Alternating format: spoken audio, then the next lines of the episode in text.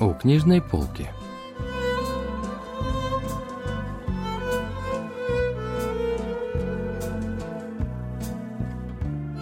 Рассказ «Цветы зеленого лука» писательницы Ли Хён Су.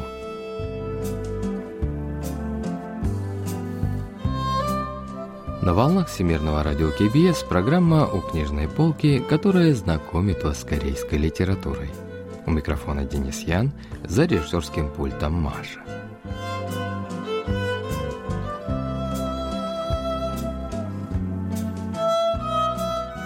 Рассказ писательницы Ли Хён Су «Цветы зеленого лука» был опубликован в 2002 году. Это история об электрике и девушке из обеспеченной семьи по имени Мёнхэ. С юных лет молодой человек помогал этой семье по разным хозяйственным мелочам.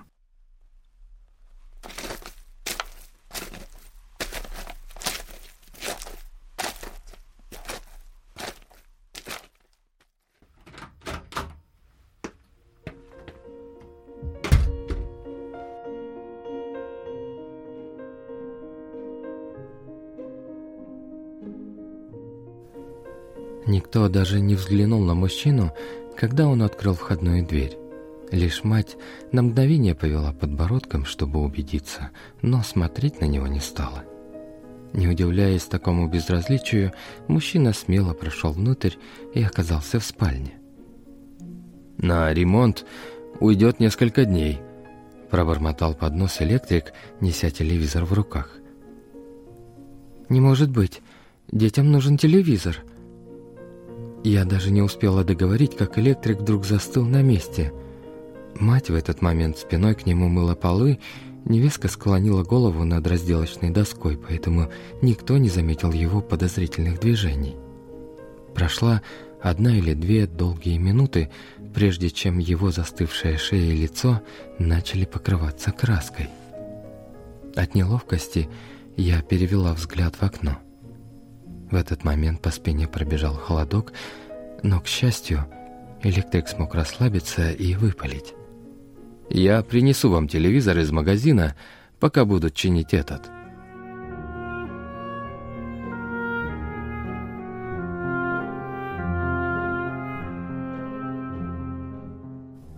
В тот день главная героиня Мёнхэ с мужем и детьми и семья ее младшего брата приехала в дом матери, чтобы отпраздновать день рождения пожилой женщины. Для поломки телевизора это было самое неподходящее время, поэтому электрик лично приехал к ним в дом, чтобы забрать телевизор на ремонт. В деревне все называли его младшим братом электрика из Тэджона.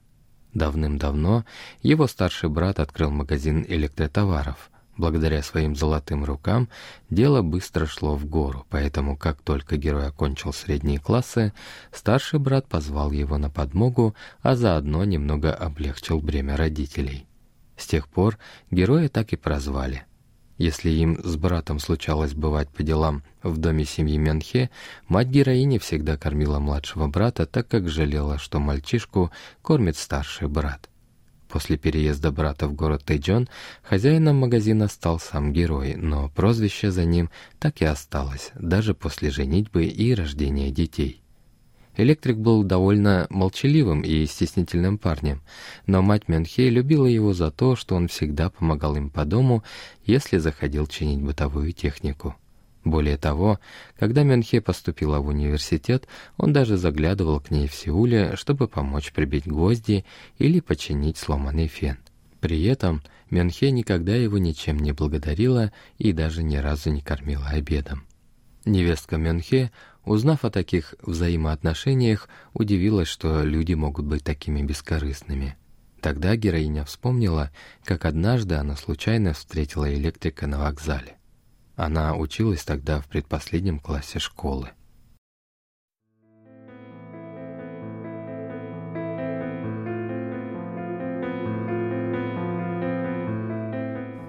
«Ой, здравствуйте!» – неожиданно послышался голос электрика, который радостно улыбался и махал рукой. Но Мёнхэ подумала тогда, что он машет не ей, и склонила голову, как она любила делать в те времена. Электрик лишь увидел, как она безмолвно и безразлично проследовала мимо него к кассам. Почему? Почему вы не здороваетесь со мной? Как вы можете со мной себя так вести? — спросил юноша. Оказавшись в глухом закоулке позади вокзала, я потеряла дар речи от его неожиданного поступка.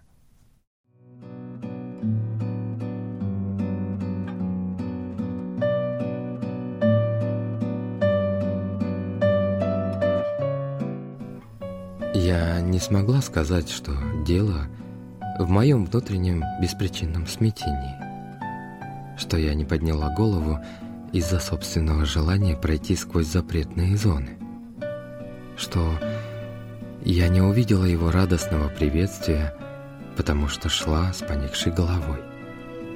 Не смогла сказать, что не хотела смущать его и делать вид, что не замечаю, потому что он не ходил в школу.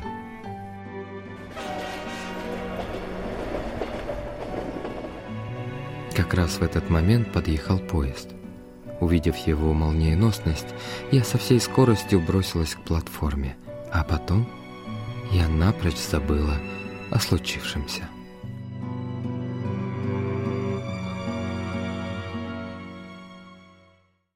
В этой сцене Мёнхэ впервые узнает о чувствах электрика. Вот как комментирует эпизод литературный критик Чон Соён. 의도한 것은 아니었지만 명예는 그것을 못 보고 지나쳤고 남자는 그녀가 자신을 무시했다고 생각하게 되었죠. Своим вопросом электрик практически признается в безответной любви. Наверняка для него это тоже был смелый шаг. Впервые в жизни Мёнхэ понимает, что кто-то испытывает к ней такие чувства.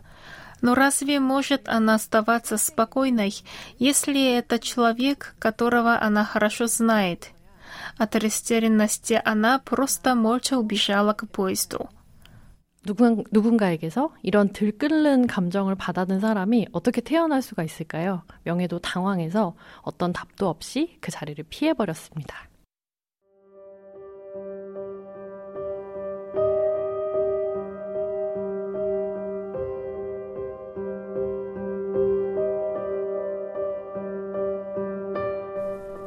Иногда я думаю, что мне хотелось бы быть не человеком, а машиной.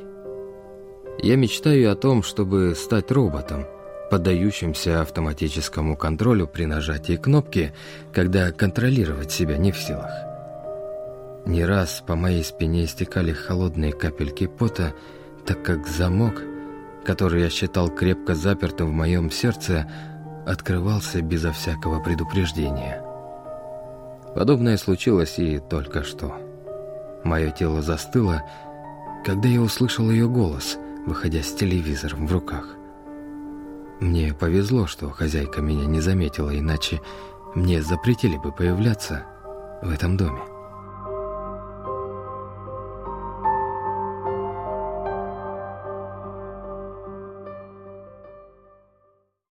Так повествует о своих чувствах электрик.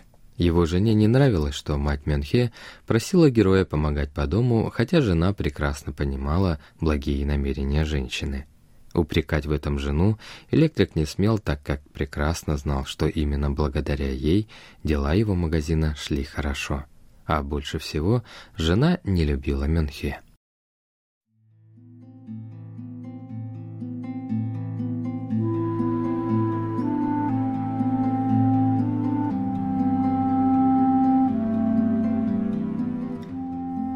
Услышав от невестки о подозрительной бескорыстности электрика, Мёнхэ начала вспоминать свою жизнь и в итоге решила зайти к герою в его магазин. Но, постучав несколько раз в наглухо закрытую дверь, она обнаружила, что внутри никого нет, и обрадовалась этому. Она прекрасно понимала, что ни он, ни она не смогут выразить свои чувства словами. Извини. Извини, что за 30 лет ни разу не посмотрела тебе в лицо. Извини за то, что не замечала тебя, хотя ты всегда был рядом или поодаль. Извини за то, что никогда не улыбалась тебе, не благодарила и не извинялась. Я не смогу передать свои чувства словами, даже если использовать все слова этого мира. Даже если он вдруг умеет читать скрытый смысл между строк, мои слова не передадутся в первоначальном значении, так как, скорее всего, будут истолкованы произвольно. И совершенно точно, что и он бы не смог сказать того, что я хотела уточнить. Как и я, он не смог бы выразиться словами.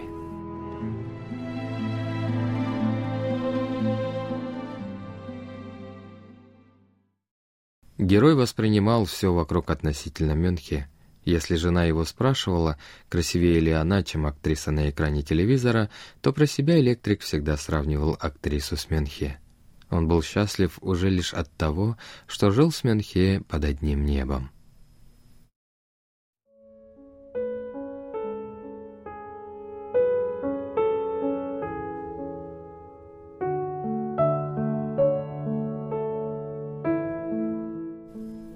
И еще с детства я никогда не получал желаемого. Я привык к отказам и ранам, поэтому перестал чувствовать боль. Разве бывает кто-то несправедливее людей? Я рано понял, что жизнь несправедлива ко мне и что она для меня недосягаема. И все равно, будучи человеком, я все равно безрассудно мечтал.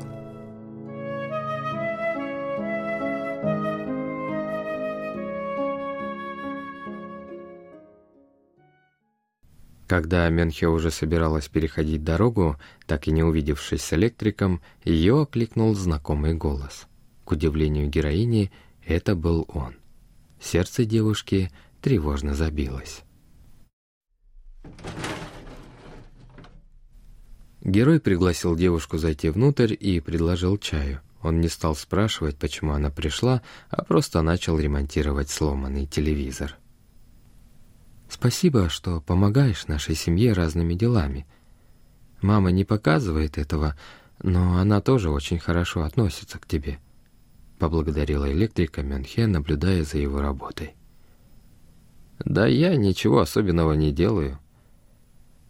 Когда нужно, мы относимся к тебе как к члену семьи, а когда не нужно, ты будто чужой. Если бы ты на самом деле был чужим, мы бы вели себя даже вежливее. Мы особо не думаем о твоем настроении, ведем себя так, как нам удобно». «На самом деле и мне это удобно. Мы с вами не родственники, но в душе я не считаю вас чужими», — ответил электрик, продолжая чинить телевизор. «Если бы не вы, то я бы никогда не узнал, что зеленый лук имеет настоящие цветы. Так что благодарен, наоборот, я. Помните про цветы зеленого лука?»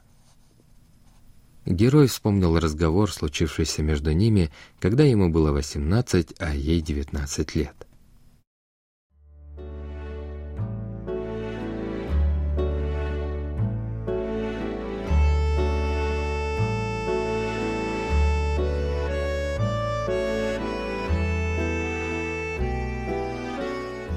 Стоял, наверное, ранний июль, когда повсюду расцвели круглые, подобно шарикам от настольного тенниса, цветы зеленого лука.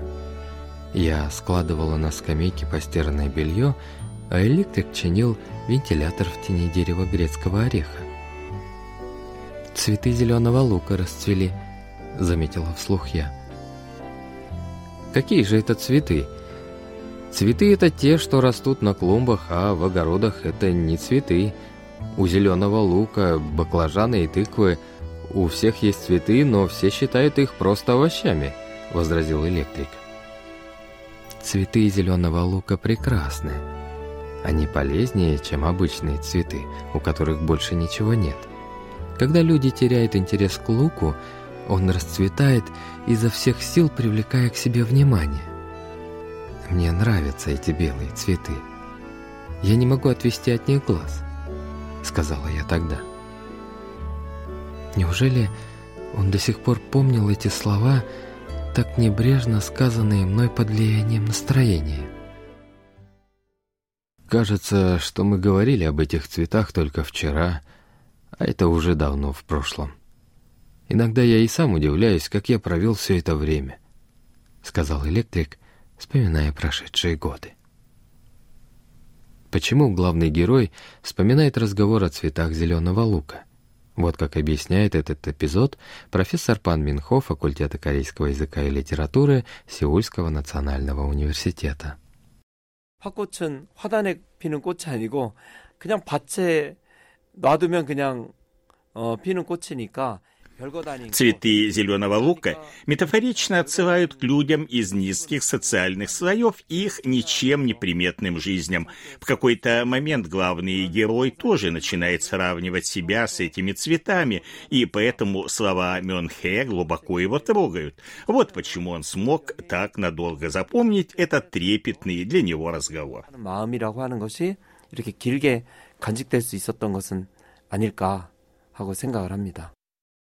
Когда Мёнхэ уже выходила из магазина, электрик одернул ее за край одежды и спросил, действительно ли она считает цветы зеленого лука настоящими цветами.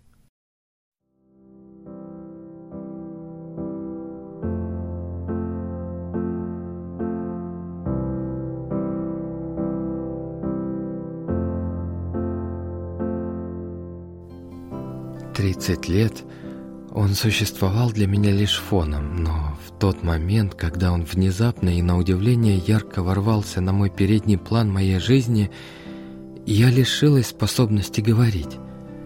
Мне хотелось прокричать, что я ничего ему не должна. Я просто чувствовала себя виноватой, но не должной. Я хотела спросить, почему же он все равно относился ко мне как к должнику? Я не делала вид, а действительно не знала, что за эти 30 лет он незаметно расцветал и давал плоды, но я не могла сказать ни слова. И когда я выходила, толкая спиной стеклянную дверь, и когда он ошеломленно выбежал за мной из магазина, попеременно размахивая руками то вверх, то вниз, я продолжала кричать, отступая назад. Подвернув ногу, я упала на землю. Когда я уронила голову себе на колени, из моих глаз потекли теплые слезы. И лишь тогда я смогла выдохнуть из себя слова, которые долго вертелись у меня на языке. Цветы. Цветы зеленого лука.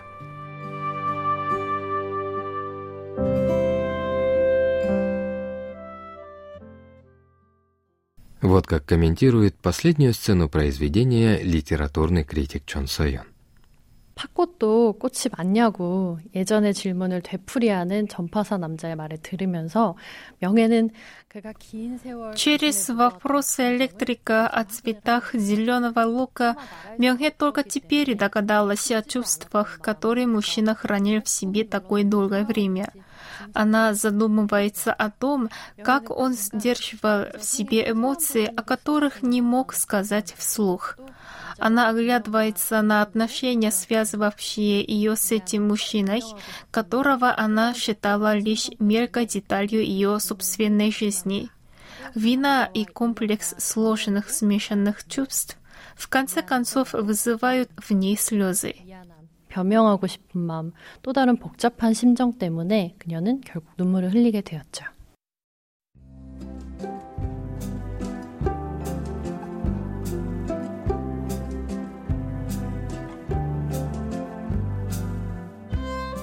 На этом мы заканчиваем наш рассказ о произведении «Цветы зеленого лука» писательницы Ли Хён Су. Спасибо за внимание и до встречи в следующий вторник.